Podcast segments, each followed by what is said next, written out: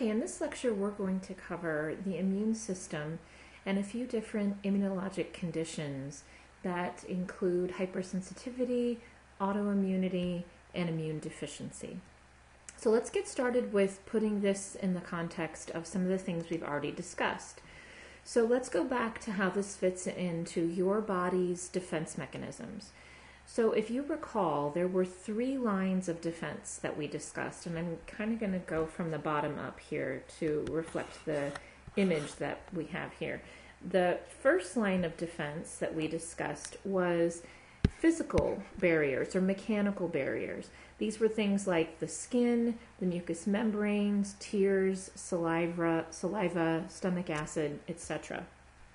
The second line of defense then was those things that um, are part of what's called innate immunity.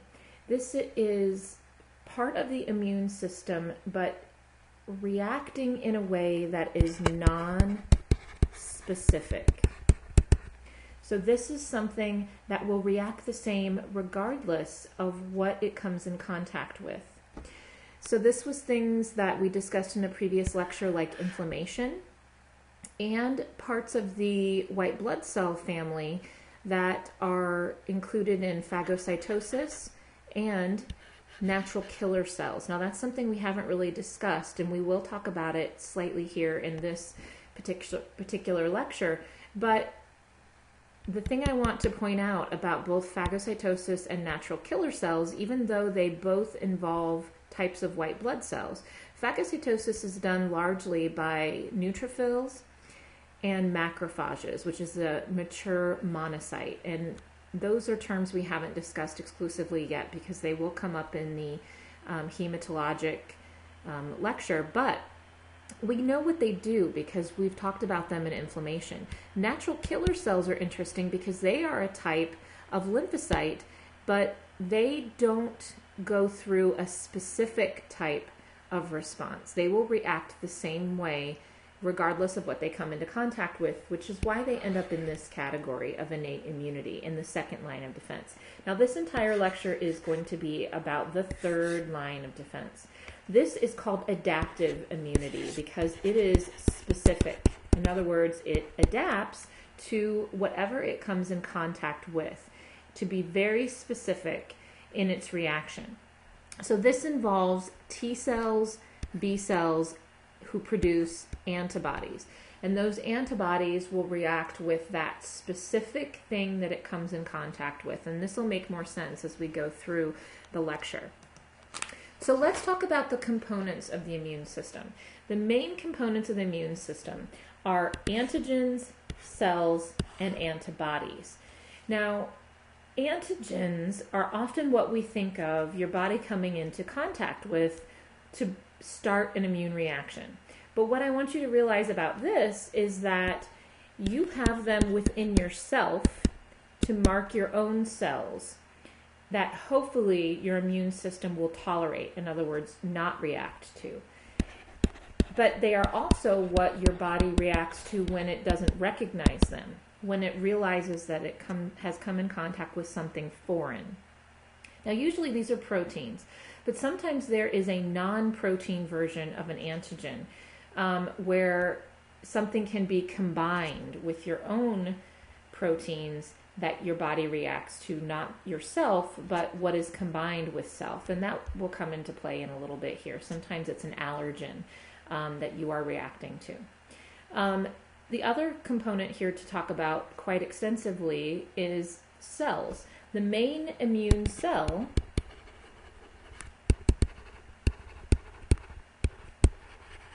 is the lymphocyte, and that's really important to know. Now, there are a ton of different types of lymphocytes, and we'll go over all of those. But if you were to think about what the main white blood cell is that's responsible for your immune response, that would be the lymphocyte. Even though there is involvement with other types of white blood cells like neutrophils and macrophages, which are antigen presenting cells, the main ones that start the whole immune response are in the lymphocyte category. And one of those types of lymphocytes produces antibodies, which help us not only with the immediate response, but help give us a long term immunity. So these are also proteins much like your antigens typically are. But these will help antibodies, and this is going to be my abbreviation going forward for antibodies. They help antibodies and cells interact with each other.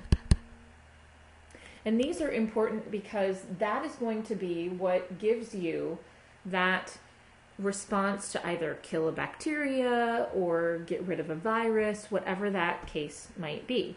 And this assistant here is one of those other proteins that you make that is a really big part of helping antibodies and cells interact. And I'll talk more about those in a little bit.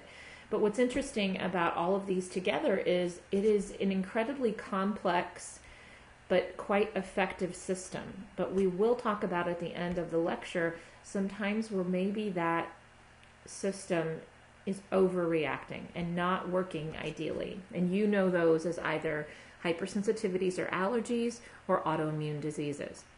So let's go over each one of these one by one. Let's start with antigens. Now, antigens are usually proteins that are some sort of cellular marker that is embedded in the cell membrane and kind of sticks out as a marker of either self or non self. Now, on our own cells, they are called major histocompatibility complex.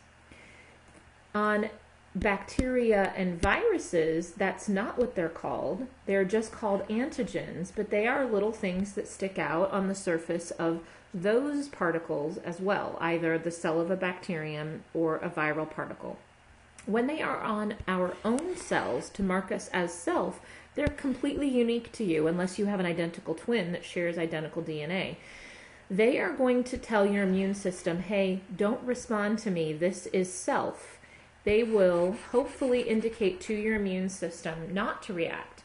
That process of non reaction is called tolerance. Now, that's ideally what we want to happen.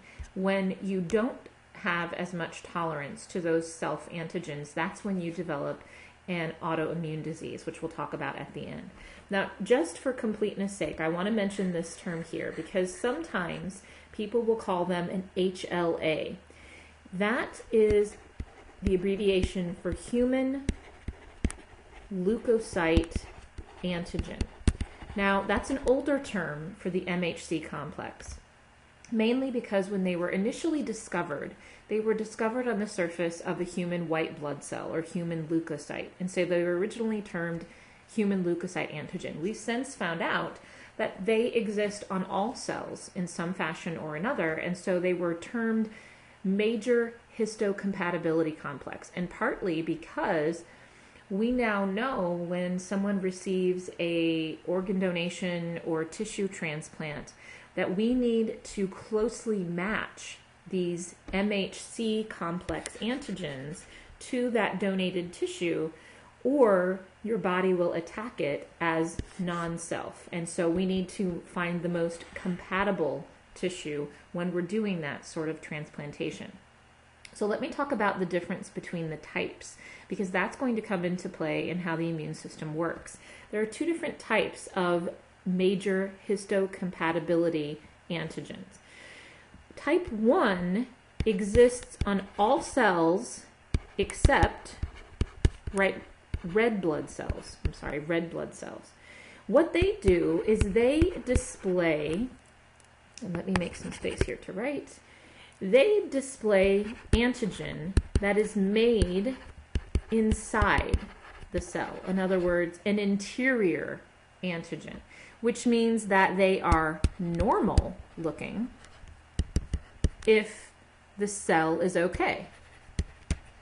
They will not be normal if the cell has been infected by a virus or become cancerous. Okay, so normally an MHC type 1 antigen is just, just displaying normal antigen that is part of the reflection of what's going on with that cell. It will look normal as long as the cell is normal. If it's virally infected or has become cancerous, it will look abnormal to other cells around it. A type 2 MHC complex antigen is only found on what are called antigen presenting cells. So things like macrophages and dendritic cells, which present antigen. And they always display antigen they have captured. So they will capture and display external foreign antigen. Okay, so part of their job is to present information they find in their environment rather than information from the interior of that cell. So here's kind of what that looks like. An MHC class 1 molecule, again, present on everything but a red blood cell because red blood cells have some of their own antigens, they are going to present what is inside of the cell. So here, this might be an infected cell, something infected with a virus, for example. It is going to put some of that antigen on the outside of that MH, MHC class 1 so that another cell that comes up to it is going to say, hey, that's not normal, and then do something about it. Whereas an MHC class 2 molecule is present on antigen presenting cells like macrophages and dendritic cells, and they are going to ingest things from their environment. In this case, this is a bacteria and then process and present that antigen on the surface as part of its MHC class 2 molecule. Again, so that nearby cells will see that that is abnormal and do something about it. And we'll talk about which cells do what when they see these abnormal MHC molecules in just a minute. So, what's going to happen here then is that anything that is not self, when it is displayed as part of an MHC type 1 or type 2 molecule, will generate an immune response. So, what happens is if an abnormal or foreign molecule is found on an MHC class 1 molecule, that cell is killed. Because that means that that cell is not okay. It's either infected with a virus or has become cancerous. And that's why the cell that reacts to it is called a cytotoxic T cell. We'll come back to that in a minute as a type of T cell. If a cell, macrophage or dendritic cell, is showing non self or foreign antigen as part of its MHC class 2 molecule, then it is going to begin an immune response from other cells. It is going to get a T helper cell to respond and begin to produce either cytotoxic T cells or antibodies as a reaction. And it will then look for cells to be made specifically toward whatever antigen is being presented as part of that molecule displayed on that macrophage or dendritic cell surface. And dendritic cells, by the way, are kind of like a glorified macrophage. They are stationary. Macrophages are circulating in your system as monocytes, and then they become macrophages when they come into contact with something. But dendritic cells are stationary in tissues like skin and mucous membranes to react to things that they encounter right there locally. So they're they're pretty much a, a very similar cell to each other. So don't be confused by the term dendritic cell. So, this is how your body starts this reaction. It has to somehow have a mechanism to recognize that there is foreign antigen. And the main way this is done is through an MHC molecule, which, when totally normal, means that there's no response. But when foreign antigen is processed and displayed from inside on an MHC class 1, that cell is killed. If it is displayed on the surface of an MHC class 2 mo- molecule, in an antigen presenting cell, it's going to tell the immune system to start a response to whatever that antigen is. So let's talk about how that happens. Okay, so the second big component after antigens is cells in your immune system. And there are some really super important cells that we've talked about quite a bit already, but I want to give you some more detail on each one of them and what they do. So the first one that kind of starts this is antigen presenting cells. Now, macrophages, we also talked about another one here is dendritic cells, but I put macrophages here because we've talked about that one extensively already, even when we were talking about inflammation as part of the beginning of healing, etc. So this term is antigen presenting cell. And your main ones are macrophages, dendritic cells, sometimes neutrophils can do the same thing. Okay, the way I like to think of these is kind of like a Pac Man. Okay, now maybe I'm dating myself in terms of um, video games, but we all kind of get an idea and have an image of what that is. It's something that goes around and eats things. Here, macrophages or dendritic cells, they're going to go around and quote unquote eat up things in their environment, break them into pieces, and then pop them back out onto the surface of that cell as part of this MHC class 2 molecule that other cells will now be able to react to. In this case, it's lymphocytes who are going to react to that presented antigen and start an immune response. So, as I said, lymphocytes are your primary immune cell. And that is because without their response, other cells in your immune system wouldn't really know what to do. These are really important. And there are three different types that we're going to talk about. There are T cells, B cells, and natural killer cells. Let's start with these first two. Now, all of these are made in the bone marrow, along with all your other white blood cells, red blood cells, and platelets. But what distinguishes a T cell from a B cell is not only their ultimate job in life, but where they go to mature. So, T cells leave the bone marrow before they are completely mature and they go to the thymus. That is why they're called a T cell. The thymus is a little gland in your neck where you're going to be um, sort of maturing these white blood cells that are called T cells or lymphocytes into what their ultimate job will be. Whereas if they stay in the bone marrow as a lymphocyte and mature, they are going to be called a B cell. And they will ultimately have a different job in the immune system. Now, this one here, NK cells or natural killer cells, are actually a bigger part of the second line of defense. And I'll talk about why that is in a minute because they react non specifically they will have the same process in the immune system regardless of what they come into contact with.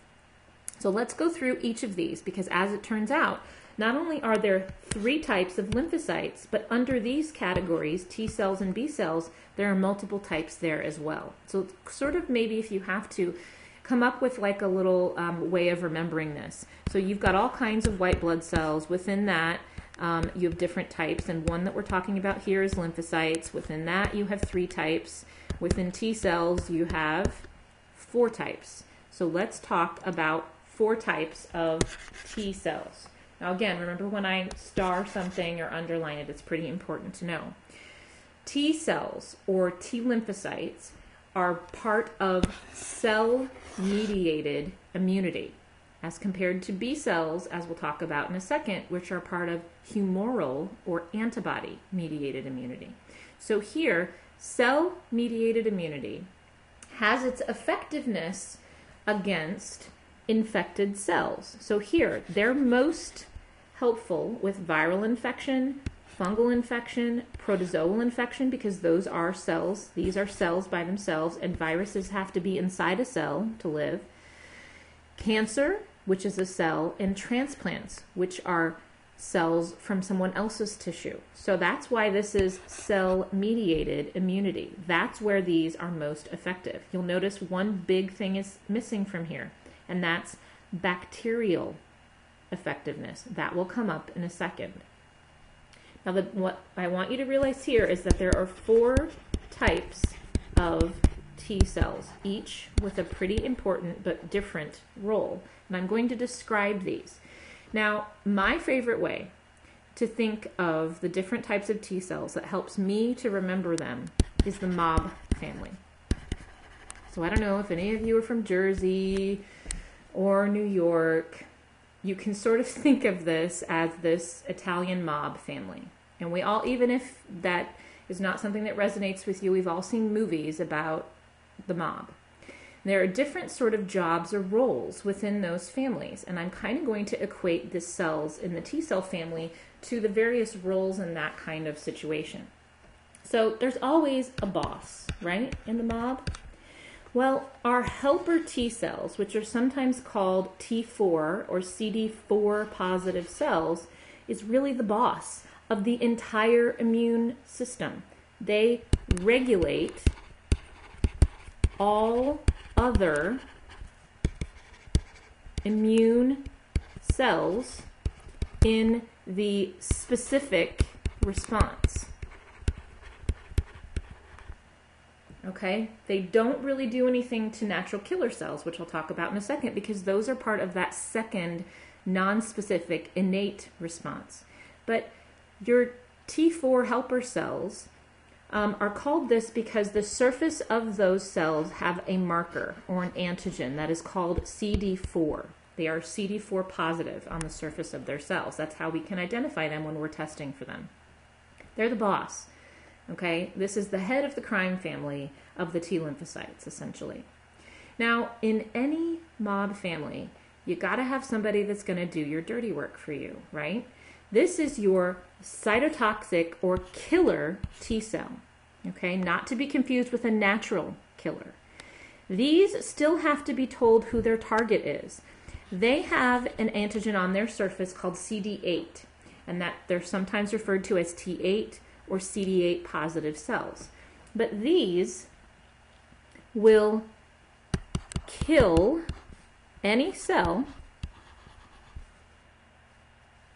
once programmed. Now, this is where it's different than a natural killer cell.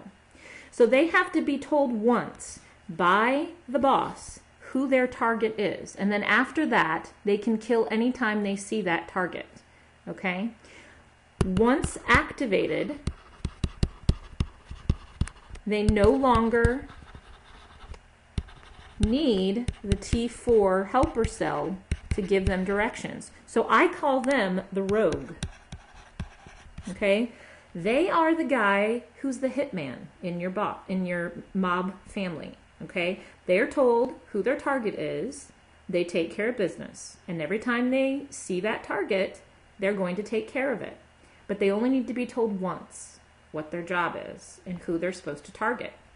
Now, there's always somebody in the crime family, right, who's like, hey, take it easy, calm down, relax. This is the suppressor or regulatory T cell. Now, all of your body is a system of checks and balances, okay? This is the, hey, take it easy guy. He's got to kind of calm things down when things get ramped up. This, as its name implies, suppresses the reaction or slows it down when the threat has been lessened. Otherwise, it would continue unchecked and might begin to attack things that you don't intend to attack in the immune system. Okay, this is really important part of the checks and balances in your body. You've got to have some something that kind of regulates that process. Hey, take it easy, slow down, okay? And then there's always the boss's dad, right? So this is the guy who's no longer in charge of the crime family, but he sits in the corner of the Italian restaurant and says, Hey, in my day, this is how we did things. Okay? He is still part of the family, he stays in the system for years, decades potentially, and remembers. Okay, that's his job. He remembers, oops, sorry about that. He remembers what happened, what was seen, so that if you were exposed to that threat again in the future, you will have a very quick an effective response without having to go through this whole process again of regulating those other cells, telling the killer who to get um, who their hit is and then slowing down that process. They'll remember and immediately react. So, this is kind of the elder, the guy who has a really good memory about how to take care of that threat again when you see it. Okay, so if that helps, kind of think of these different roles within a you know T cell mob family. And this is kind of an image, if you're a visual learner, about how that works. So your T cell made in the bone marrow goes to the thymus to mature. And if a macrophage presents an antigen on its MHC2 complex, your T lymphocyte will recognize that and you will now get expansion of what's called clonal expansion of a helper cell that is specifically meant to recognize this particular um, antigen that is presented. And actually, these little circles here are um, lymphokines. It's this orange thing that's actually the antigen. Okay, so all these little lymphokines or cytokines or interleukins um, are going to be part of what's secreted by these cells to tell them that we need to expand. We need to learn how to address this particular antigen. And one of the things the T helper cell does is it tells these T cytotoxic cells what their target is. Remember, they're the killer cells. They're going to go out, find that target, and take care of it. Then you've got some that just sit around and remember how to do that for the future.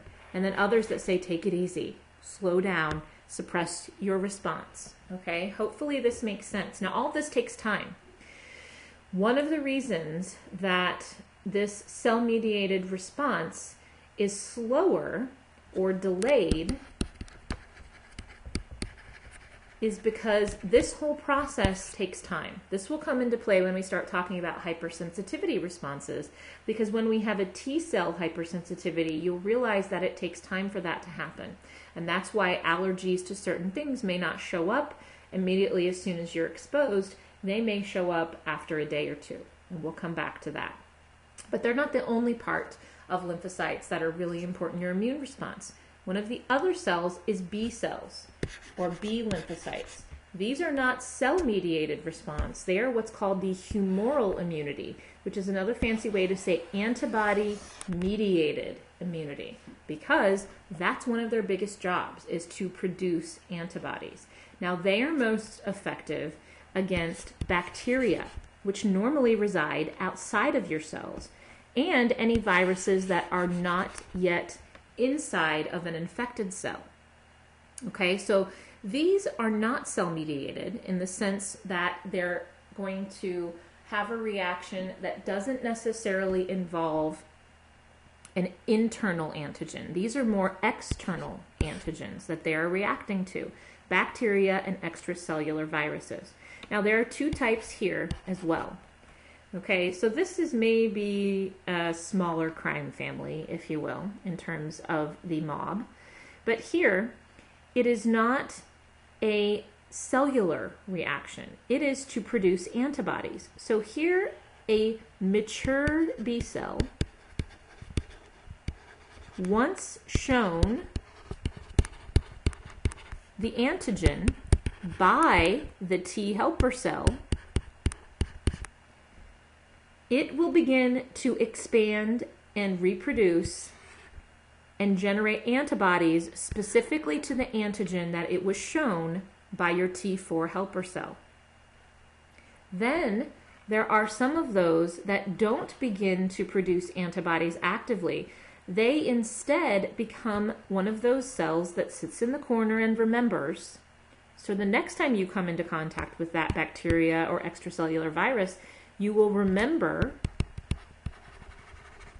in this case, how to make those antibodies again. In fact, usually what they do is they have a version of that antibody on the surface of their cell that when they come into contact with something that fits perfectly with it, they now know they've seen it before and start a very quick reaction to that. So here's kind of an image of how that works. If you have bacteria in your system and a macrophage takes it in, breaks it up, and puts it out on the surface as part of its MHC, a B cell, after being told by a T4 helper cell, will take a look at that antigen and begin to make antibodies that are specific to it. They are meant to combine with that antigen only. And they become a mature B cell or plasma cell whose job is to make antibodies. Once it secretes those antibodies, and sometimes a memory B cell will keep those antibodies on their surface, kind of similar to what this looks like. Anytime that antigen is seen, it can combine with it. And then I'll tell you in a second kind of what happens to those when it's combined with an antibody. Now, as part of your innate immune reaction, you have another lymphocyte that kind of falls into a separate category. These are NK cells or natural killer cells. Now, what makes them different from your T cells and B cells is that they are technically more part of the second line of defense because they are non specific. They don't react to a specific antigen, they react the same way to anything they come in contact with. They will do things like bind to antigen antibody complexes. They will also be able to kill a cell without instruction from a T helper cell. They can kill cancerous cells and virally infected cells just by recognizing that there's an abnormal change to the surface of the um, natural MHC complex that's part of those cells.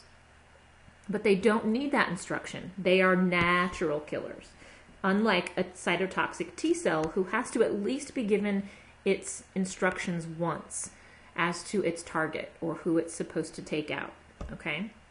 So that's what makes them a little bit different than T cells and B cells. But they are a type of lymphocyte, they just have a little bit different role. Now, here's kind of a review of all that. Again, if you're a visual learner, this might help a little bit. So, in the bone marrow, you make all kinds of different white blood cells, red blood cells, and platelets. Within those white blood cells, you have certain lymphocytes that either mature in the thymus and become T cells or remain in the bone marrow and become B cells, but their role is very different, okay? Your T cells often remain in lymph nodes or migrate to lymph nodes after they've become mature because that's where they're going to be able to sort of filter and come into contact with macrophages and antibody or um, antigens, things that are going to be filtered from the blood from exposures to things. Then they can further be differentiated into various types of sensitized T lymphocytes who have a different role. Remember, your T helper cell is the boss. You have a cytotoxic T cell who's going to be told who they need to kill, a memory T cell who's going to help them um, remember that target in the future, and a suppressor T cell who kind of calms the reaction. Your helper T cell, though, has a really big role or job in helping those mature B cells, also potentially present in your lymph nodes, to react to the antigen that they've been presented. And then they become either a plasma cell that makes antibodies or a memory B cell that's going to be able to find that again in the future and react more quickly. Okay, so let's talk about if that B cell is making an antibody, what, what does that mean? What is it making? So antibodies, again, made by what are called plasma cells, which are a mature type of B cell that has been sensitized to an antigen. They are going to make different types of antibodies. Now, there is a basic structure to an antibody that looks kind of like this picture. It's sort of a Y-shaped protein. And in this Y-shaped protein, you have in the yellow here what's called a constant area. That is going to basically be the same in all antibodies. It's this variable area in red that is the antigen binding site. This is the area that changes. It is variable based on the specific antigen it is exposed to or made for. So here, this is where you're going to get that specificity. It is made to combine with an individual antigen, okay, and that end part or um, variable area at the end here in red is going to combine with only that antigen only. Now here at the bottom you can see some notes about what the constant area does. There is a place where a protein called complement can bind. There's also a place where a phagocyte, in other words, a macrophage or dendritic cell, can bind, and then it will be phagocytized, or that antigen will be brought inside of the antigen presenting cell and it will be destroyed.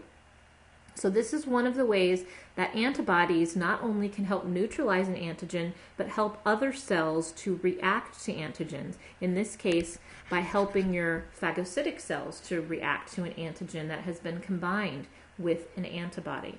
Now, there are five types of antibodies that look a little bit different and each have a little bit different role. So, I'm going to explain these. IgM, and by the way, IG is just a fancy abbreviation for immunoglobulin. Globulin is a name, a fancy name for protein. So an immunoglobulin is an immune protein. And here, the letter at the end is what describes how they are different or indicates how they are different. IgM is important as one of the first antibodies made. It is one of the first ones produced, and it is very large. It is what is called a pentamer. So it takes five of those Y shaped proteins and connects them all at the base like a star or a snowflake. But it is only short term. And it kind of makes sense if you look at it. The first antibody you make, you want to have the most ability to combine with antigen. So here it's basically got 10 antigen binding sites around its star shaped or snowflake shaped structure. So that means it is going to be most able to neutralize and combine with antigen that it comes in contact with. But you really only need that strong of a response in the beginning. Okay, that's why it's the first produced and it doesn't last very long. It is not going to necessarily give you long term immunity. That's where IgG comes in. So it is going to be the most abundant. Okay, this is the one produced usually second after IgM. It is more slowly produced, but it is what gives you long term immunity. So, for example, if you had the flu, the respiratory flu, influenza, last year, you will still, right now, have IgG antibodies to that particular flu virus in your system. If you had chickenpox as a child, you most likely still have IgG in your system right now that is specifically made to the chickenpox virus. This is what gives us that ability to fight off something when we see it again in the future because it sticks around in the system for a while. And here's an example of what it looks like. It's basically the general Y-shaped, original structure that I showed you, the basic building block of the, um, the immunoglobulin um, protein. But it is not as great at getting things that you are initially exposed to in different tissues. For example, it is not great because it is more present in the bloodstream at getting at things that you're exposed to maybe in the respiratory system where you're breathing things in. So, IgA is one of the really big antibodies present in your mucosa and in what's called immune paint. So, you have these um, types of tissues that are in various places in the body that are highly concentrated with um, sort of a immune lymphocyte, lymphatic, um, and immunoglobulin dense tissue. And this is what is part of that tissue. IgA is an important component of your ability to take care of things you've seen before that you are coming into contact with in your mucous membranes. It also happens to be one of your um, antibodies that can be secreted in breast milk. So, this is one of the reasons that breastfeeding or nursing infants is always highly recommended because it actually helps them in their immunity. Before they've even seen things, they may have the possibility in what's called colostrum that first part of breast milk from a mother to an infant before their digestive system um, becomes sort of um, blocked off from absorbing this is going to be highly concentrated at the beginning of this um, breast milk in this IgA of things that the mom has been exposed to. So even if the infant hasn't yet come into contact with some of these viruses and bacteria, they can gain a little bit of immunity from their mother, which is really great. Um, now, for a long time, um, probably more when I was an infant, breastfeeding was less popular. Everybody was moving to using formula. But there has been a resurgence in the recommendation for breastfeeding because of this very reason. It not only seems to reduce um, allergy development, but also seems to increase the immunity of infants for the first few months of their life without having had to been had to have been exposed to those themselves. So that's kind of nice. IgE is interesting. And actually, by the way, IgA looks like this. It has four binding sites. It is one of these Y-shaped structures set end to end within your mucous membranes. IgE is interesting because it is the one that is most predominant when you're having an allergic reaction. It is not really found in blood as much unless you're highly allergic to something and having a react- reaction. It is more in tissues unless during an inflammatory reaction. And that is because during an allergic reaction, you can actually detect IgE in the bloodstream, and that's one of the ways that they can determine that there is something that you are allergic to or having a hypersensitivity reaction to. And we'll come back to IgE um, a little bit later when we talk about hypersensitivity reactions. It looks basically like the original um, immunoglobulin structure, except it's a little bit longer. It has a little bit of extra material there at the end of that um, structure. Now, IgD, we talk about this one a little bit less. And that's because for a long time we didn't even really know what it did. And it's not found in high concentrations. That is because it seems to be like an early, almost like a practice version of making antibodies. It seems to be only found at the very beginning of your immune reaction, and it signals that B cells have been activated. It might just be like a way that your B cells are practicing how to make that particular antibody.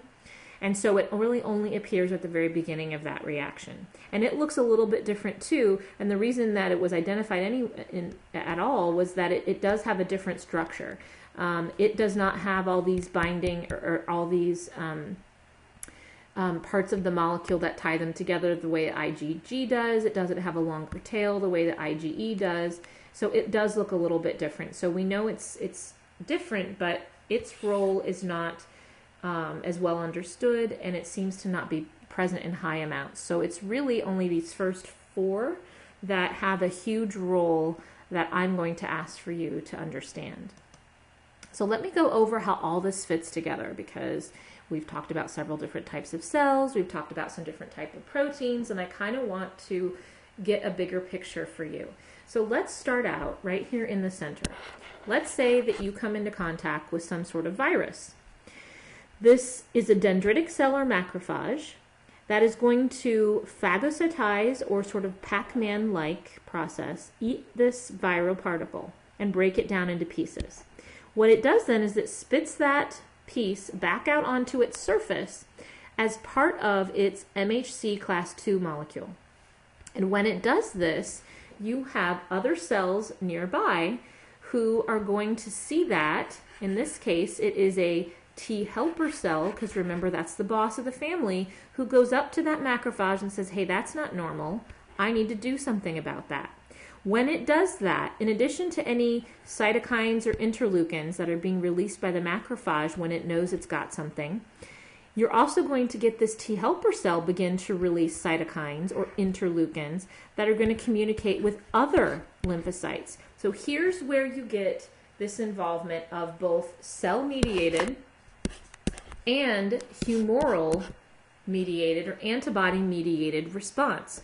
Your T helper cell, as the boss of this immune system crime family is going to send out messages to other lymphocytes.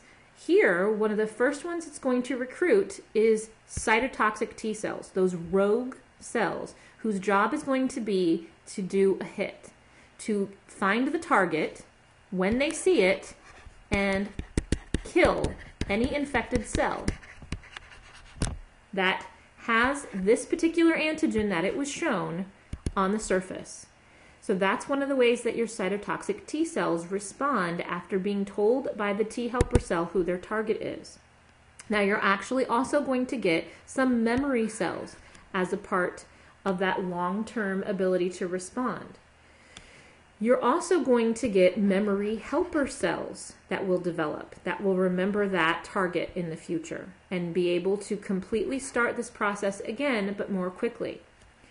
You're also going to get a antibody mediated response. This T helper cell says to the B cell, all right, I found an antigen that you need to make antibodies to. And it sort of releases interleukins. It shows this B cell what that um, antigen is so that it can make antibodies specific to that.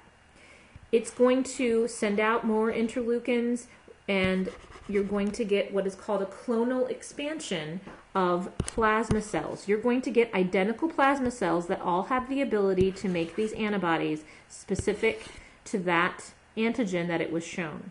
And then some of them, just like our T cells that remembered, are going to remain in your system for years, potentially decades, to remember how to make antibodies to that again in the future. So hopefully this kind of ties it all together for you. You can see where this all um, is a very intricate system, but very important to your ability to deal with many different types of threats and to develop a long term ability to address those threats if you should come into contact with them again in the future. Now, there's something else that I mentioned at the beginning, but I haven't really gone into detail on yet, and that's something called complement. Now, as its name implies, um, it's spelled a little bit differently, but this is a type of protein that complements the immune system. It works with the immune system. What they are are little proteins, and there's a whole bunch of them, that sort of float around doing nothing and can't really do anything on their own. They're inactive until they come in contact with an antibody that is connected to an antigen or they find an organism that has some sort of um, antigen that it is able to respond to. So there are two different what are called pathways that complement can work.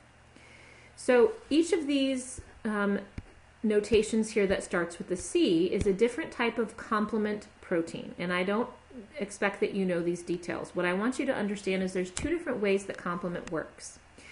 In one sense, there's a possibility that after seeing something that it needs to react to, all of these proteins react to each other and cause them to deposit on the surface of a cell as what's called the MAC, membrane attack complex. Now, this is kind of super cool. So, these are not cells, they're just proteins that have this ability to cascade upon each other, deposit themselves in the surface of a cell, and essentially poke a hole in it. By doing that, you are getting all kinds of fluid that is going to um, enter that cell because it's trying to dilute out some of those extra things that are inside the cell that aren't on the outside. And this lyses the cell. So these inactive proteins have this ability, once they start to cascade, to actually lyse a cell. All because they kind of create this protein circle on the surface of that cell that pokes a hole in it. It's kind of a neat concept. It's also possible that individual pieces of those complement proteins are able to sort of mark a cell for phagocytosis.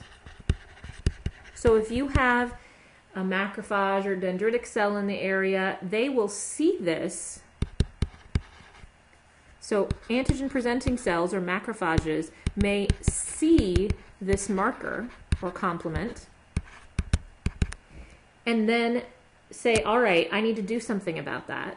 And it will then take that um, complement marker inside of itself, which has now been attached to this antigen, and begin to process it. So it's a really nice way to, again, the sort of summary of what complement does is it helps antigens and cells sort of communicate or interact more efficiently and more quickly, and in some cases, even lysing a cell that it has identified as abnormal. So it's kind of a neat process that helps out your immune system. Now, a big part of how all of this works are chemical mediators. We've talked about this term before because we've got chemical mediators that actually help your inflammatory process in going on. And we talked about a bunch of those already histamine, bradykinin, prostaglandin, leukotrienes. These are all, all a big part of what we talked about in the inflammatory response or your second line of defense, your innate immune system. But these same types of, and again, I don't want you to get confused, these terms are interchangeable. Cytokines, chemical messengers, one of the really big ones that comes into play with your lymphocytes here in your acquired immunity or specific immune third line of defense is interleukins, and they're often abbreviated IL, and there are a bunch of different numbers. There's interleukin 1, which is secreted by a macrophage after it has um, come across an antigen. There's IL 2, which is secreted by your T helper cells to tell other cells around it, like cytotoxic T cells and B cells, that they need to react to this. But the important thing I want you to realize here is that these are just another type of chemical messenger, but they have a specific term um, because here they work in between or inter your white blood cells. And this is why I wanted to point those out. Now, there's another one here that I haven't talked about that much that actually is a big part of your second line of defense because it is non-specific and that's called interferon. Interferon's kind of another cool substance like complement that really helps the immune system. And this is kind of an image of how um, interferon works. So if you have a cell, a host cell, that is infected by a virus, it will, as a defense mechanism, begin to make a substance called interferon, which is going to interfere with, when released, the infection of nearby cells. So let me kind of put this over here. It is going to help prevent or protect nearby cells from infection. Okay, so it is made by usually an infected cell that recognizes that there's something going on and it wants to help out its friends by interfering with the infection of those cells. So that's kind of a way to remember its name, interferon. So it may help make cells nearby more resistant to viral attack. It also seems to be helpful in cancer, preventing um, other cells nearby from becoming cancerous because of genetic mutations. So sometimes it's actually used as a treatment. We can actually give interferon as almost like a medication to help individuals with viral infections and cancer. Um, so that may be something you may hear as part of treatments in certain conditions. Now, how do we know what's going on in the immune system? There are some diagnostic tests or terms you should be familiar with because they may be used as part of a description of the diagnosis of some diseases. Now, again, some abbreviations that I've used. I often abbreviate it, abbreviate the, ter- the word antigen as AG and antibody as AB. Now, one of the ways is we can look blood tests, and this is relatively common. You might need to identify infection of something by testing for the antigen. And there are a couple ways to do this. One of the really common ways, for example, is to do PCR, polymerase chain reaction. This is usually looking for specific components of either a virus or a bacteria, that can be considered an antigen. So, some sort of surface protein usually is what we're looking for. Or in some cases, we may even be looking for an internal antigen that would have been processed after it had gone through your immune system. As a primary example of this, for example, I could tell you you've all had a hepatitis B vaccine.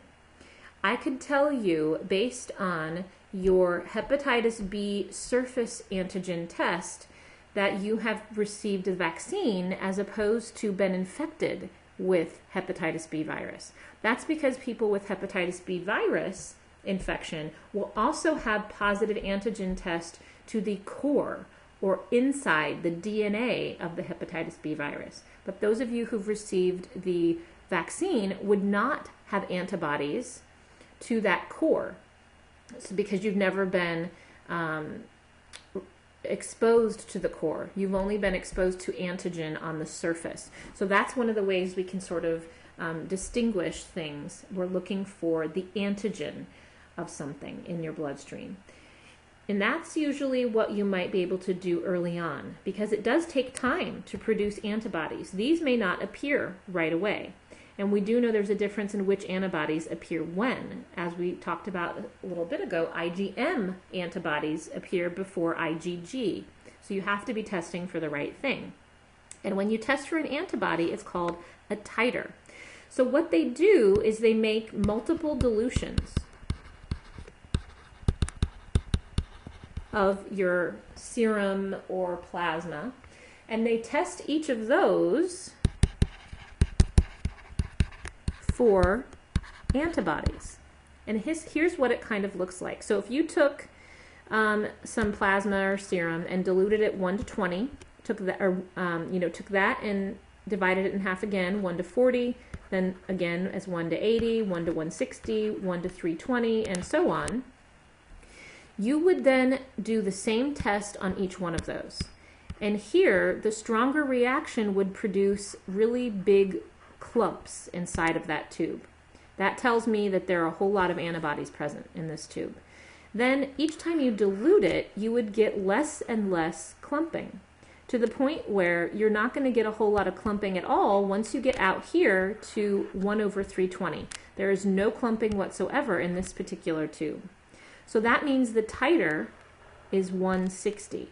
The last tube that reacted the last one that had enough antibodies to actually show a positive result was here at a dilution of 1 over 160. So that's considered a titer of 160. So that's how you do that. You determine the strength of the antibody response by diluting it out and seeing how far out you get a reaction. Now, the reason that this is important to know is because sometimes studies have been done to know how many antibodies you need in order to be protected from infection from something. And I'll go back to the hepatitis B example. So if your your body had an adequate response to the hepatitis B vaccine, we may know from studies, and I'm just throwing this out there because I don't know the real number. Let's say that you had to have at least a 1 over 80 reaction on your titer to be considered protected from infection with that particular virus. This means that if you only reacted here at 1 over 80, then that would be sufficient. But if your reaction stopped here at 1 over 40, you might need to be vaccinated again because you don't have enough antibodies to be protected if you're exposed. So, this is why knowing your titer is important. Um, in fact, I'm assuming you probably all had did have to have a blood test looking for that titer in order to make sure that you had a sufficient reaction to the vaccine. Now, it's also possible that we would look for how many cells are present in the bloodstream. We can do what's called a cell count. Now, usually when they're testing blood, they'll do an initial white blood cell count, but they can also look at how many lymphocytes specifically. They can then even break it down into the types of lymphocytes. We can look at how many T, B, and NK cells and further break it down into the types. So if you recall, we had four different types of T cells.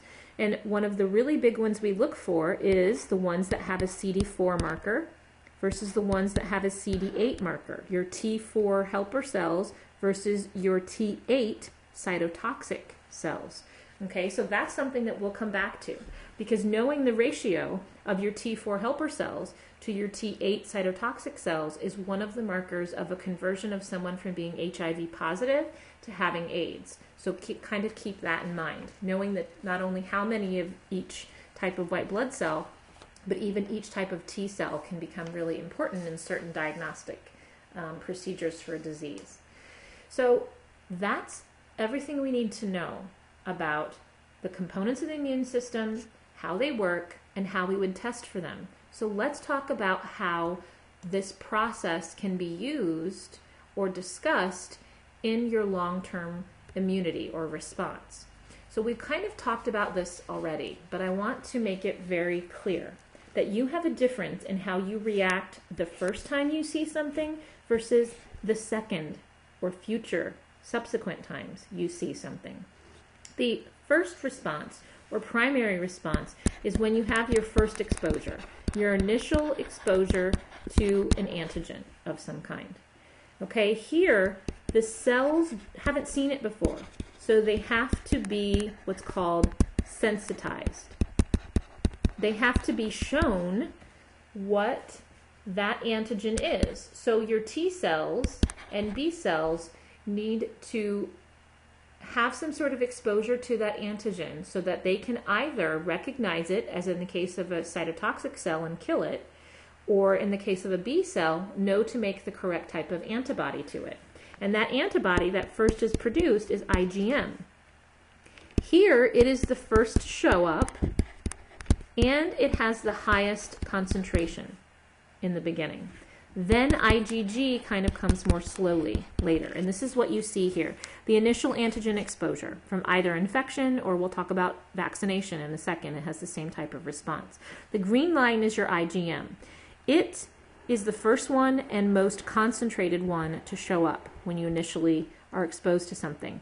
IgG, which is the blue line, is much more slow and it does not have as high of a concentration when you are initially exposed to something. However, it remains in your system, the IgG, for a long time.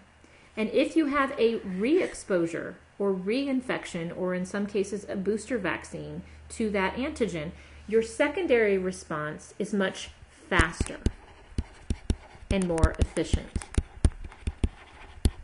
So this happens more quickly because you have both memory cells and IgG already in the system in circulation. Okay?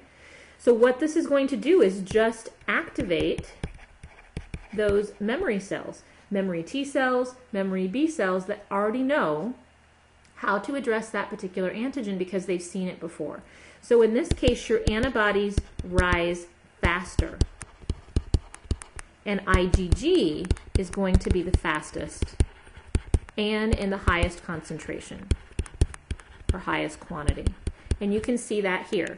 Remember, your blue line here is the IgG. It, if you had a re-exposure, rises super quickly even higher than the initial rate. But IgM is just a blip. And that's because it's not as necessary. You've already seen this. Your body knows what to do. And your IgG responds very quickly with a high um, quantity of IgG being produced. Now, we can use some of this to our advantage. There is a term called acquired immunity that describes how we develop this ability to become resistant to things. And there are ways that this can happen naturally and ways that we can sort of force your body to be able to resist infection from something. So, here I'm going to give you some examples of ways that this occurs both naturally and artificially, and ways that you might go through the process in your body itself, or that you'll receive the benefits of someone else making that antibody. So, here, Natural would be, as its name implies, that it is happening in a way that is not forced. And active would mean that you are going through the process in your own body of responding to that antigen. Here, a natural, active, acquired immunity is when you are infected or you get the disease. So let's say you get chickenpox. That is a natural active immunity. You acquired the virus, you were infected by the virus, and your body responds to it in the normal process that we just described. Versus an artificial active means that you have an unnatural exposure, like a vaccination. In this case, the same thing could apply. It could be a chickenpox vaccination. We now have a vaccine that will expose you to the virus that causes chickenpox prior to your natural exposure in the environment. So, this is called an artificial active acquired immunity. It's not a natural exposure in the environment. We're forcing you to be exposed to it, but your body is still doing the work of making those antibodies. So, it's a different type of exposure, but a similar response in the terms of your making of the antibodies. These last two, however, are ways that you can get immunity, but not necessarily have to do the work. It is possible that through a natural process that you will be given an immunity by a passive response. Now you're probably trying to think of how this might be possible, but we did discuss already a couple examples of this. The most common example of this is maternal fetal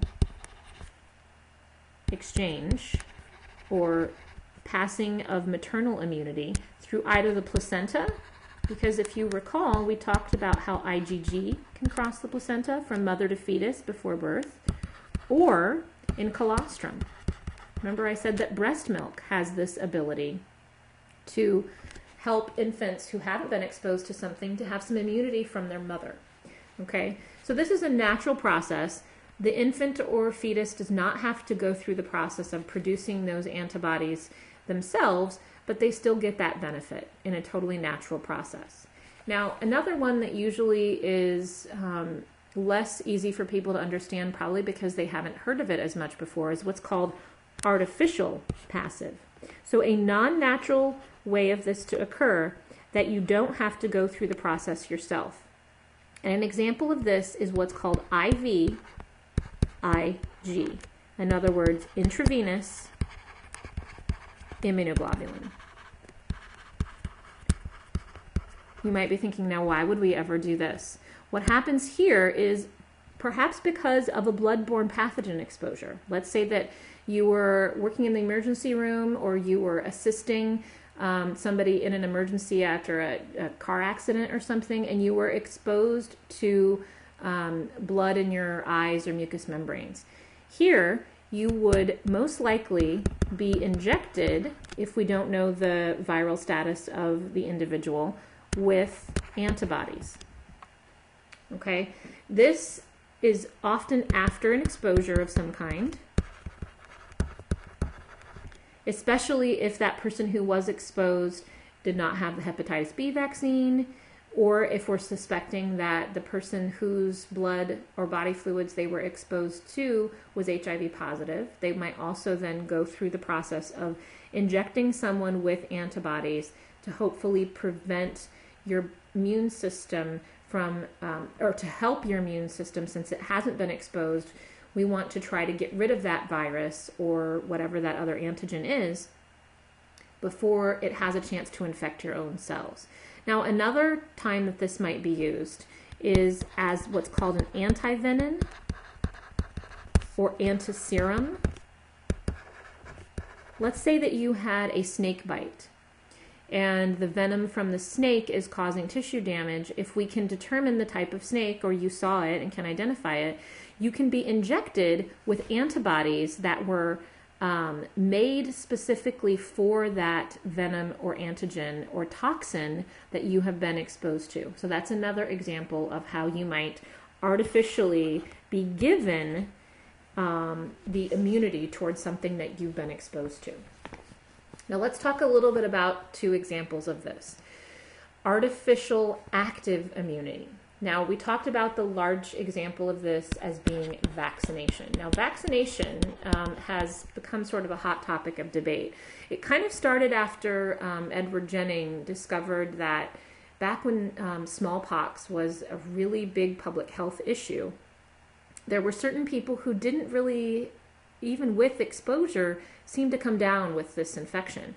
They noticed that the he noticed that there was a milkmaid who, because she had been previously exposed to a similar virus called cowpox, that she didn't get smallpox when exposed.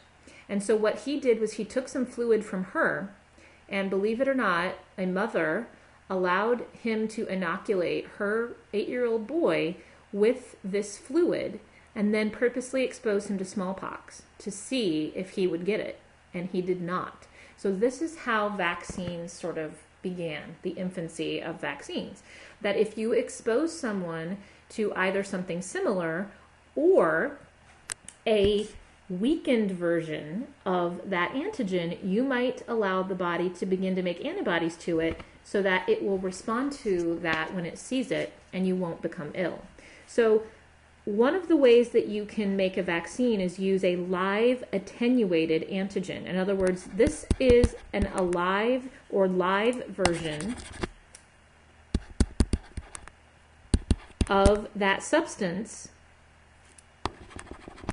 but it is weakened or attenuated. Now, an example of this is called um, the MMR vaccine, measles, mumps, and rubella. Um, if you've had one of these recently, you're a booster, but certainly in childhood when you get your first vaccinations of this, it tends to make people sort of feel ill about you know a week or so afterwards and that's because they are being injected with a live but weakened version of those antigens. So it can still make them feel sort of crummy.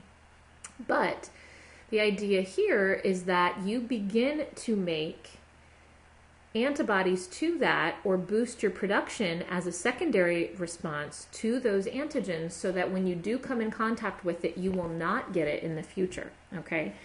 But there's another possibility here that won't make you sick, and that's when you have a killed antigen. So this is sort of like parts of dead or not infectious virus or bacterial particles. And this is what the flu vaccine is, for example.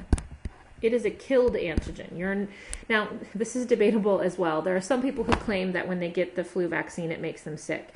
Usually that something that people don't realize is that it takes up to 2 weeks and maybe in some cases even a little longer for people to actually make these antibodies. So if you are exposed and something else we haven't talked about just yet is, either is that there is an incubation period often with both viruses and bacterial infections, where the antigen is in your body, you've been exposed to the organism, but you're not seeing symptoms yet. So there's actually a pretty big window with the flu virus. If you were exposed to the flu virus in a couple weeks prior to your vaccine, or during the two weeks between the time of the vaccine and complete um, antibody production, you can still then develop symptoms and a weakened version of that virus. So it it's not possible for you to get sick from it. Usually what happens if you think you have gotten sick from a flu vaccine, it's because you were exposed to it during that period where you didn't have full immunity yet. Or a possibility, you were exposed to a strain of that flu virus that wasn't included in this year's vaccine, which is also often a possibility. And we'll talk more about that in a future lecture. But then there's another possibility that rather than trying to keep your body from being exposed to a bacteria itself, what if we help your body to fight off any toxins that that bacteria produces? So often you may be injected with an attenuated or weakened version of a toxin. And you might wonder, when does that ever happen? This is actually what the tetanus vaccine is. If you've had a tetanus shot, you are not being exposed to antigens from the organism that causes tetanus. You're being exposed to antigens from the toxin that that organism makes, which is largely the reason that people have symptoms. It's from the toxin, not the bacteria itself. Okay, so these are some um, everyday examples of how artificial active immunity is used in our society. Now, artificial passive immunity, I talked about a little bit um, with either being exposed to a bloodborne pathogen, like a blood and, blood and body fluid exposure, or if you had an animal or insect bite. So, and this might be snakes, spider bites, where we can identify the possible culprit and then give you antibodies to that toxin that you had been exposed to. Now, as part of your future professions, it is really important to know how all the stuff with the immune system interacts with exercise. Now, there are a couple of different possibilities here that vary based on time, intensity, age, etc. Moderate exercise, moderate regular exercise, has been found to be beneficial to the immune system. In fact, among older adults who, as we'll learn at the end of the semester, have a natural decrease in the number and function of usually it's T cells specifically that tend to decline, you're going to get a sort of counteracting of this aging response of the immune system if you have moderate regular exercise. So it helps everybody at all ages. However, older adults may have a a really beneficial response as a way of counteracting their susceptibility to things as they age. However, prolonged intense exercise we know suppresses the immune system. And you can kind of see it here in this image. There have been studies that have shown especially for respiratory diseases that as your um, intensity and um, time of exercise increases your susceptibility to infection and this one is and it says it's hard to read here uri upper respiratory infection increases so, you know, marathon runners, for example, they're more at risk of upper respiratory infections with overtraining or after a long race. And so that's something just to be aware of. You also will notice here that this doesn't just start with those who exercise. We know that those people who do not exercise at all, who are sedentary, actually have an equal amount of being exposed to and acquiring a u- urine, no, I'm sorry, not urinary, upper respiratory tract infection as they do people who overtrain. So, your best bet to try to avoid, especially upper respiratory infections, is to have moderate, regular exercise. Now, what happens if the immune system doesn't quite work right? There are multiple times when this happens. Let's talk about a whole category of conditions where this occurs called hypersensitivity reactions. This is when the immune system overreacts.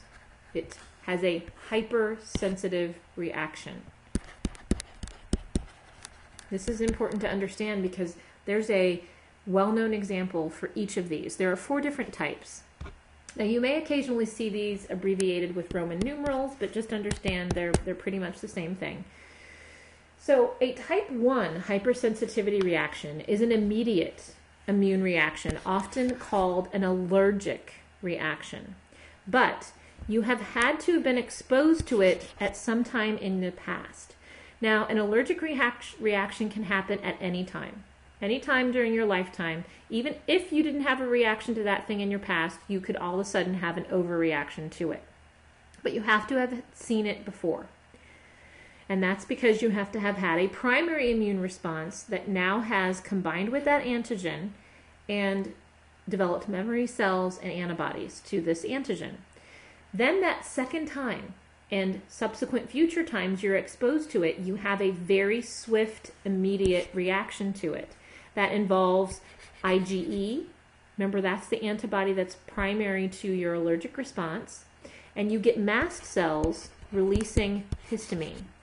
Remember what histamine does as part of your inflammatory response. you get swelling, increased vasodilation, and vascular permeability. And you're going to get a reaction from one of your white blood cells that is called an eosinophil. And that's because eosinophils naturally make what's kind of like an antihistamine in your own body. So when this goes up, these tend to go up as well. Now, what actually is seen as part of, externally, as part of this allergic reaction depends on the severity. If you have a minor reaction to something you're allergic to, it could be as simple as a rash or hives, or in the case of hay fever or environmental allergies, it might exhibit itself as rhinitis, so a runny nose and sneezing, itchy eyes, all the way up to something that is very severe, like anaphylaxis. So, this is where you have massive inflammation that causes vasodilation, increased vascular permeability, a drop in your blood pressure, um, trouble breathing, shortness of breath, often because you get um, obstruction of the airway from tissue swelling. And you may go into what's called shock, anaphylactic shock, because of this drop in blood pressure, and this obstruction of the airway leads to hypoxia. So, this can be life threatening. And you probably are familiar with anaphylactic reactions to things like peanut butter, bee stings, shellfish, etc. Or even medications. Some people have this kind of reaction to things like penicillin or aspirin. So, this all depends on how your body reacts. And it's possible that if you have a minor reaction in the beginning, like a rash to penicillin, if you don't avoid that substance or antigen in the future, you could progress to something more severe down the line. So, this is why it's important to know what you are allergic to and make sure you're avoiding it so that your body doesn't have a heightened reaction in the future. Now, regardless of what the case might be, usually treatment here is meant to counteract histamine in some way or inflammation. So one of the possibilities to treat allergies is a drug called diphenhydramine, and this is good to know. You know it by the trade name Benadryl, or another antihistamine called chlorpheniramine by the trade name chlortrimeton. These are over the counter substances meant to counteract histamine. Now, we also know that you can reduce the inflammatory response by steroids. Those can also be helpful as part of reducing this um, inflammatory reaction that happens because of the release of histamine in this allergic reaction. Now, if you have a severe reaction, another possible treatment is an EpiPen. So, this is the injection of epinephrine, hopefully immediately when it, this reaction is noticed, so that you're going to get what is basically the opposite. You're going to get um, vasodilate. Uh, uh, I'm sorry. In this case, you are going to get vasoconstriction. You're essentially reversing the histamine release and the histamine response in addition to increasing the heart rate, etc., so that you are getting a reversal of this shock. Because remember, if you have low blood pressure, in order to counteract that, you're going to need to vasoconstrict and increase the blood pressure. So you're essentially um, causing the body to go into a fight or flight response by injecting um, epinephrine to counteract the anaphylactic shock. So, if someone has an anaphylactic reaction, they hopefully carry around an EpiPen and they know what they're allergic to in order to be able to avoid it, if possible. If it's like insect bites, like bee stings, sometimes you don't have a lot of control over that other than avoiding going outside.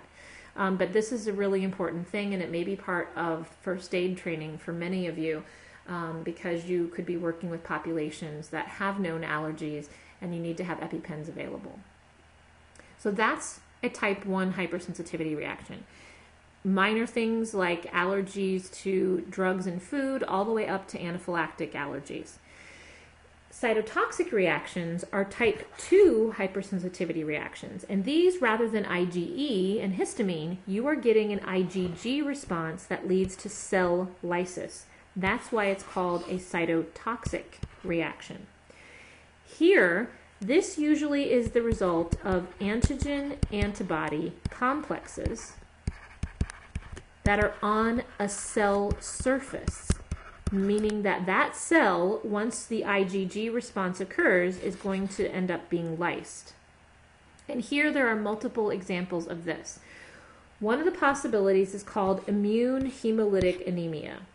And one of the ways that this happens is in a blood transfusion, that the wrong type of blood is given. So you naturally make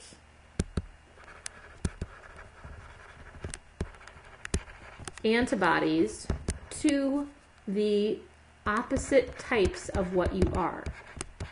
So, for example, if you are type A blood, you will make anti B antibodies. So, if you are type A and you are given B blood, you will have IgG antibodies to those red blood cells that have a B marker on their surface, and you will lyse those red blood cells you've been given that have a B marker on their surface. Now, this actually usually results in death. If someone receives the wrong ABO blood group, then it usually results in that person having such a massive cytotoxic reaction that they die. So, this is why matching the correct blood is important. Um, another possibility here is that you can have a type of reaction in the neuromuscular system. Another example of this, in addition to blood transfusion reactions, is something called myasthenia gravis. Oops. Myasthenia gravis. This is when you've made IgG antibodies that block acetylcholine receptors. And so you no longer get adequate functioning of the neuromuscular system. So that's another example of a cytotoxic reaction, okay? One that we're also pretty familiar with, though you may not realize it, is a type 3 hypersensitivity reaction, which is called an immune complex. These are not antigen antibody reactions that are connected to a cell surface. These are antigen attached to antibody in the blood circulation. And this is how most immune autoimmune diseases work, with the exception of myasthenia gravis. This, for example, is how lupus works. This is how rheumatoid arthritis works. And there are some other um, autoimmune reactions we'll talk about in the future. So, what happens here is you have these free circulating complexes that deposit in various tissues and they start an inflammatory reaction, usually by um, causing complement to be activated. And you may even then get cell lysis because of that, which again leads to an inflammatory reaction. Um, there are several different types we'll talk about in the future, like um, post-streptococcal glomerulonephritis, which is a kidney disease that is a type 3 autoimmune reaction, mainly from antigen and antibodies after a strep infection. Um, and then there are some other ones that don't fall under this category because they don't use antibodies. Types 1 through 3, you've noticed, all had something to do with antibodies and a hypersensitivity reaction. This one is different. A type 4 hypersensitivity reaction does not use antibodies. It is cell mediated, which means it takes longer. If you recall, I pointed out that the T cell response in your immune system takes longer to go through all that. And so it is going to be a delayed response. This does not involve antibodies the way the first three do. And you are familiar with several of these types of hypersensitivity responses. For example, if you're allergic to poison ivy, you know that you tend not to show symptoms of that until a day or two after you've had an exposure. And sometimes people don't even remember that they've been exposed. They just all of a sudden have this breakout of a rash from um, poison ivy. Um, another possibility is something we use to our advantage to test for TB. So if you think about how a TB test is done, we tend to go into um, a nurse's office or doctor's office and they inject a small amount of antibody or antigen, I'm sorry, antigen underneath the skin and it makes kind of a little bubble. And what happens is they ask you to come back a couple days later and they look for a little bump in the skin. If you had been exposed to TB before, over those couple of days, you will have a T cell reaction to that antigen that will make a little granuloma under your skin. And we'll talk more about that when we get to discussing TB in the respiratory lecture. But just to add to this example, that is one of the ways that we test for a TB exposure is using the type 4 hypersensitivity delayed cell mediated response. This is also, by the way, how we have transplant rejection. It is part of what's either called host versus graft disease, or it's possible that you can have graft versus host disease. Okay? So, what happens here is T cells that are present within that transplanted tissue either begins to attack the host if there are T cells in the donated organ or tissue, or the host's own T cells attack the um, attack the graft and then reject that tissue as not self. That's essentially what's happening happening here. It recognizes that those surface antigens are not self and it attacks it. In order to prevent this from happening, because your individual receiving this tissue or organ transplant really needs that tissue, you have to suppress the immune system. You have to suppress this T cell response that would normally reject that that tissue. And one of the ways to do that is to use um, steroids, essentially like prednisone, to reduce the immune response so that you're not going to reject that tissue. This also means, however, if you recall what the long term effects of prednisone are, is it makes this individual more um, susceptible to infection because not only will they not respond to this non self tissue, they may not respond to new antibodies or bacteria either. So it can become a risk long term. Let's talk about a couple examples. Let's talk about a type 3 hypersensitivity response. Oh, uh, sorry, I forgot about this image. If, again, if you're a visual person, here's a nice way to compare each type of hypersensitivity reaction. A type 1 hypersensitivity reaction we know more as an allergy. Okay, it, you're exposed to some sort of antigen that you overreact to, and that causes um, release of IgE and um, histamine from mast cells. And this is things that you may know as hay fever, asthma, food allergies, etc. Um, type 2 is the cytotoxic response. This is how blood transfusion reactions occur. Type 3 is the next example I want to talk about. This is things like lupus and rheumatoid arthritis, where you have circulating um, antigen antibody complexes um, in the system.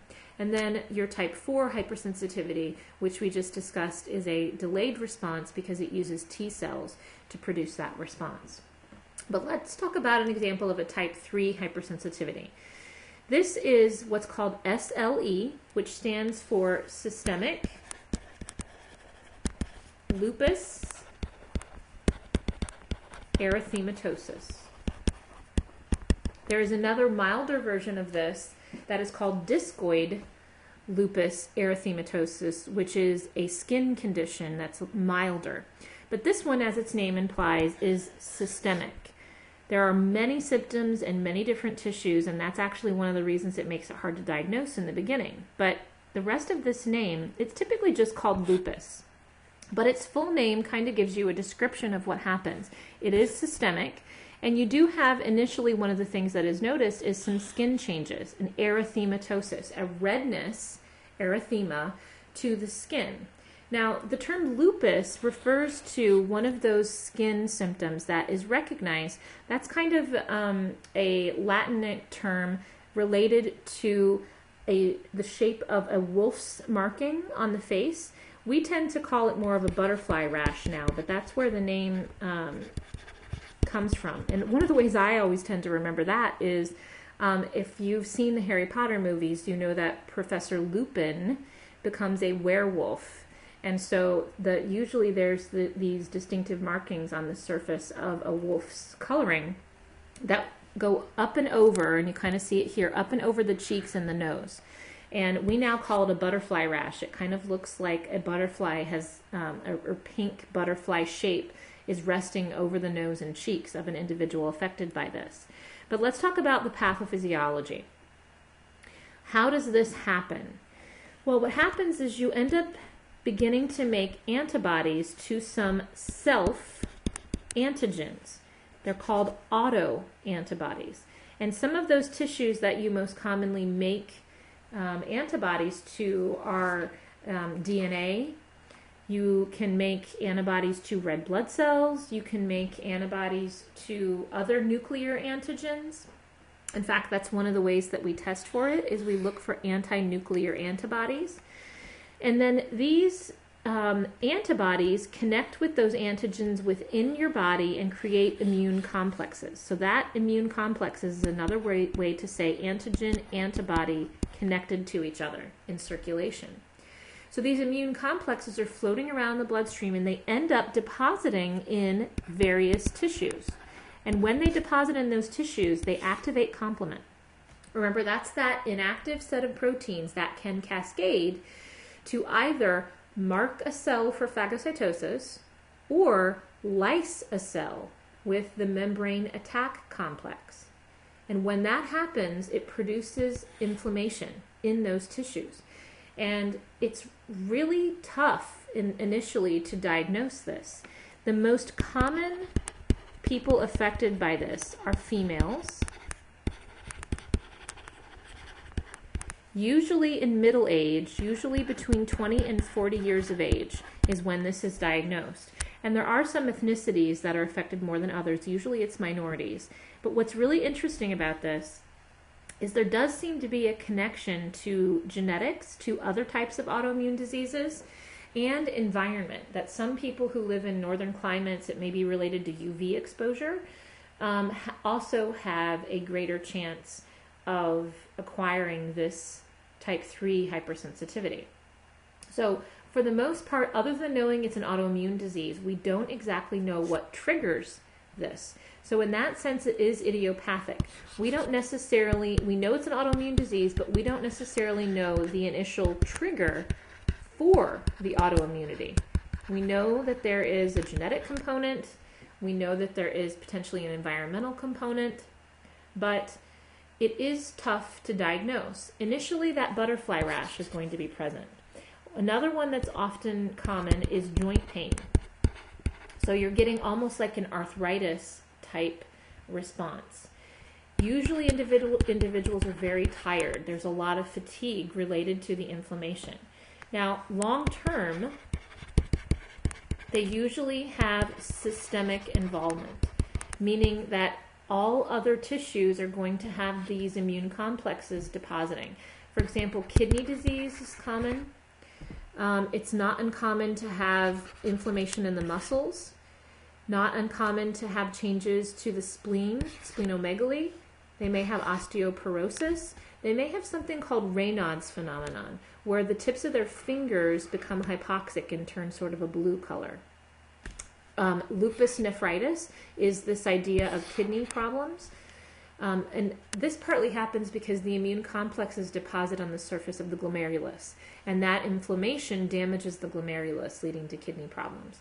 Um, pleuritis pneumonitis, which is lung problems related to inflammation from immune complexes, and they can have blood changes. They may become anemic and have low white blood cell and platelet counts and some central nervous system components. So there are all types of um, ways that this can present, and it becomes more systemic as it goes on. We do know, however, that people can have periods of remission, periods of time at least, where the symptoms are lessened.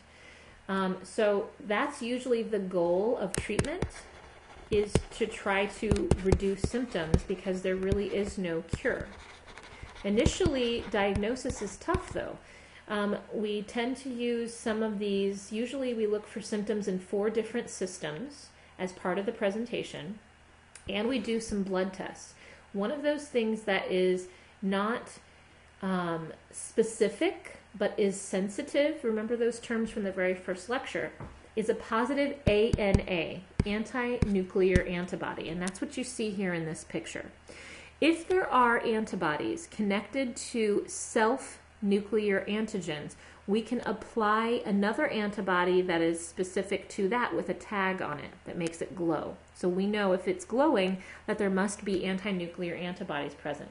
However, you can have a positive ANA in other autoimmune diseases, so it's not specific to lupus, but it usually is specific to autoimmunity. So here, usually we are trying to reduce symptoms. Often steroids become a big part of treatment to try to reduce the inflammatory response that your body is having. Sometimes NSAIDs might help for more minor symptoms or times when the symptoms are not significant. Um, but long term, there usually ends up being these multi system involvement um, that can be very tough to adjust to. Um, avoiding stress getting enough sleep, avoiding um, excessive sunlight exposure can also help to reduce those periods of exacerbation when the symptoms are more significant. Um, what happens if the opposite occurs? We've talked here about times when your immune system overreacts and you have either a hypersensitivity reaction that exhibits itself as an allergy or an autoimmune disease, or here we need to ha- discuss what happens if you don't react the way that you should with your immune system. A primary immunodeficiency is usually a genetic cause, and that is some sort of failure to make effective immune components. And often, it's usually only one particular part. And you can tell this sometimes early on in a child's life. Usually, if it's a T cell deficiency, for example, you will notice, if you recall, there was a different effectiveness of T cells versus B cells. Versus B cells, you would have different diseases present. So we know that kids end up getting ill a lot. They may be um, exposed to more things, their immune system is still getting used to things. So you can have a lot of illnesses in childhood just in a normal immune system. But what you might notice in somebody with a specific immunodeficiency from genetic problems is that they tend to get a particular type of infection more commonly. So, repeated viral or fungal infections is probably more related to T cell deficiencies. Remember, B cells were bacterial or extracellular viruses, and so you might see particular types of bacterial infections more common than other children. And so then they can do further testing to look for either B or T cell numbers or B or T cell effectiveness to try to narrow down what might be going on.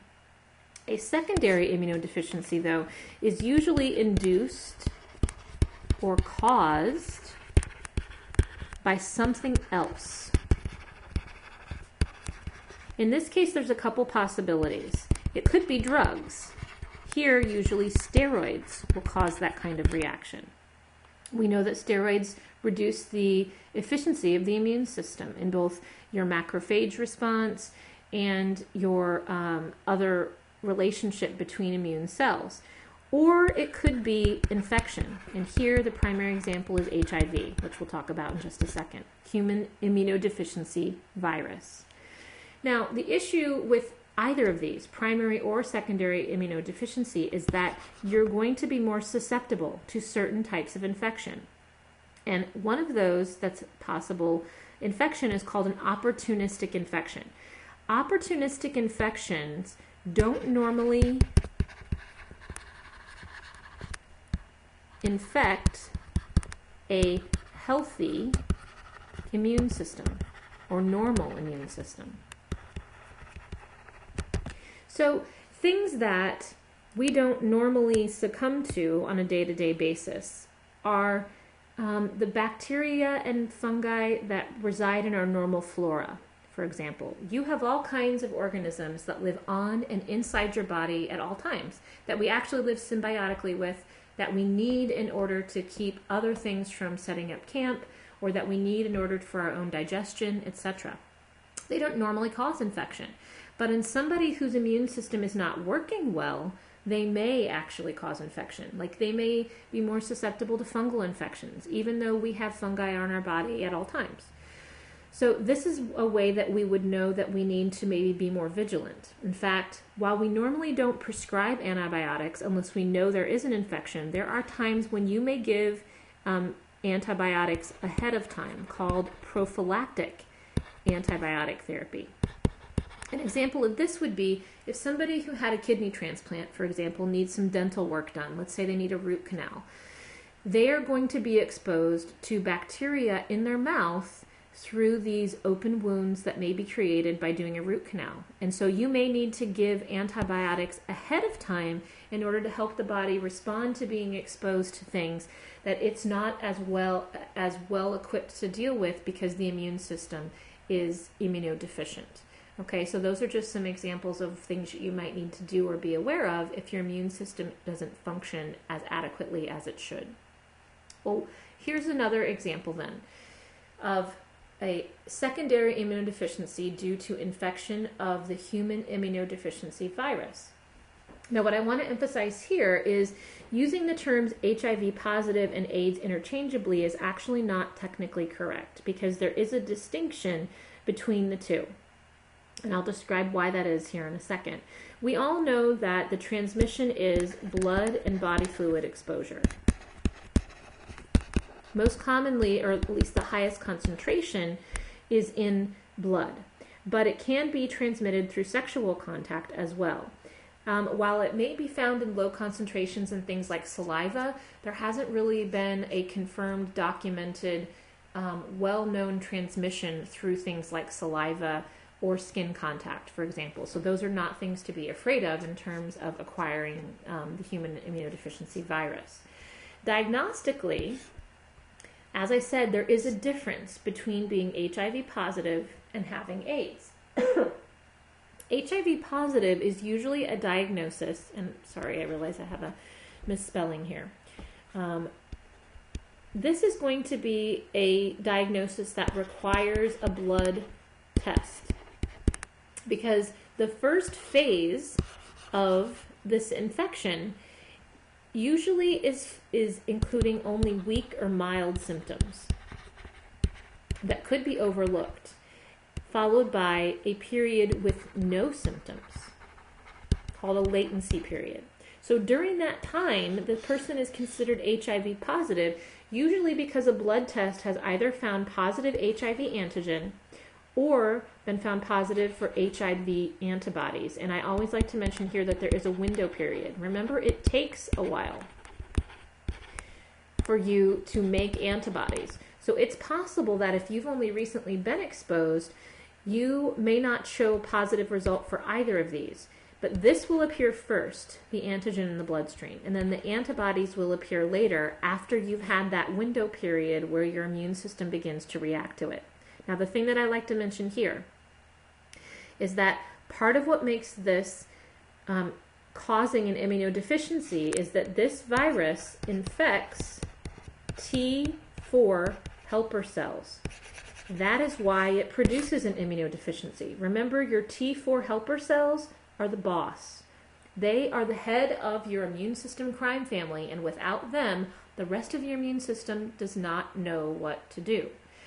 And so during the beginning, your your initial symptoms are things that might just indicate any illness. Fatigue, remember my fun word malaise, meaning that you just feel crummy, you may have a fever, but these are symptoms that you might experience with any of a number of different infections. And so you might not necessarily think that you've been exposed unless you knew you had some sort of blood-borne exposure.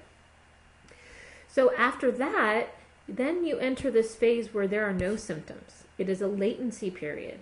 During both of these um, phases of the infection, you are considered HIV positive because at this point, it's really only blood cell tests um, or, or blood tests that are indicating that you have the infection.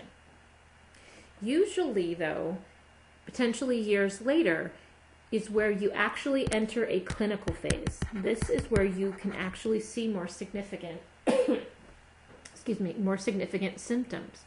And this diagnosis um, usually happens when you begin to see different types of um, either clinical features or blood features. Initially, some of those clinical features include opportunistic infections.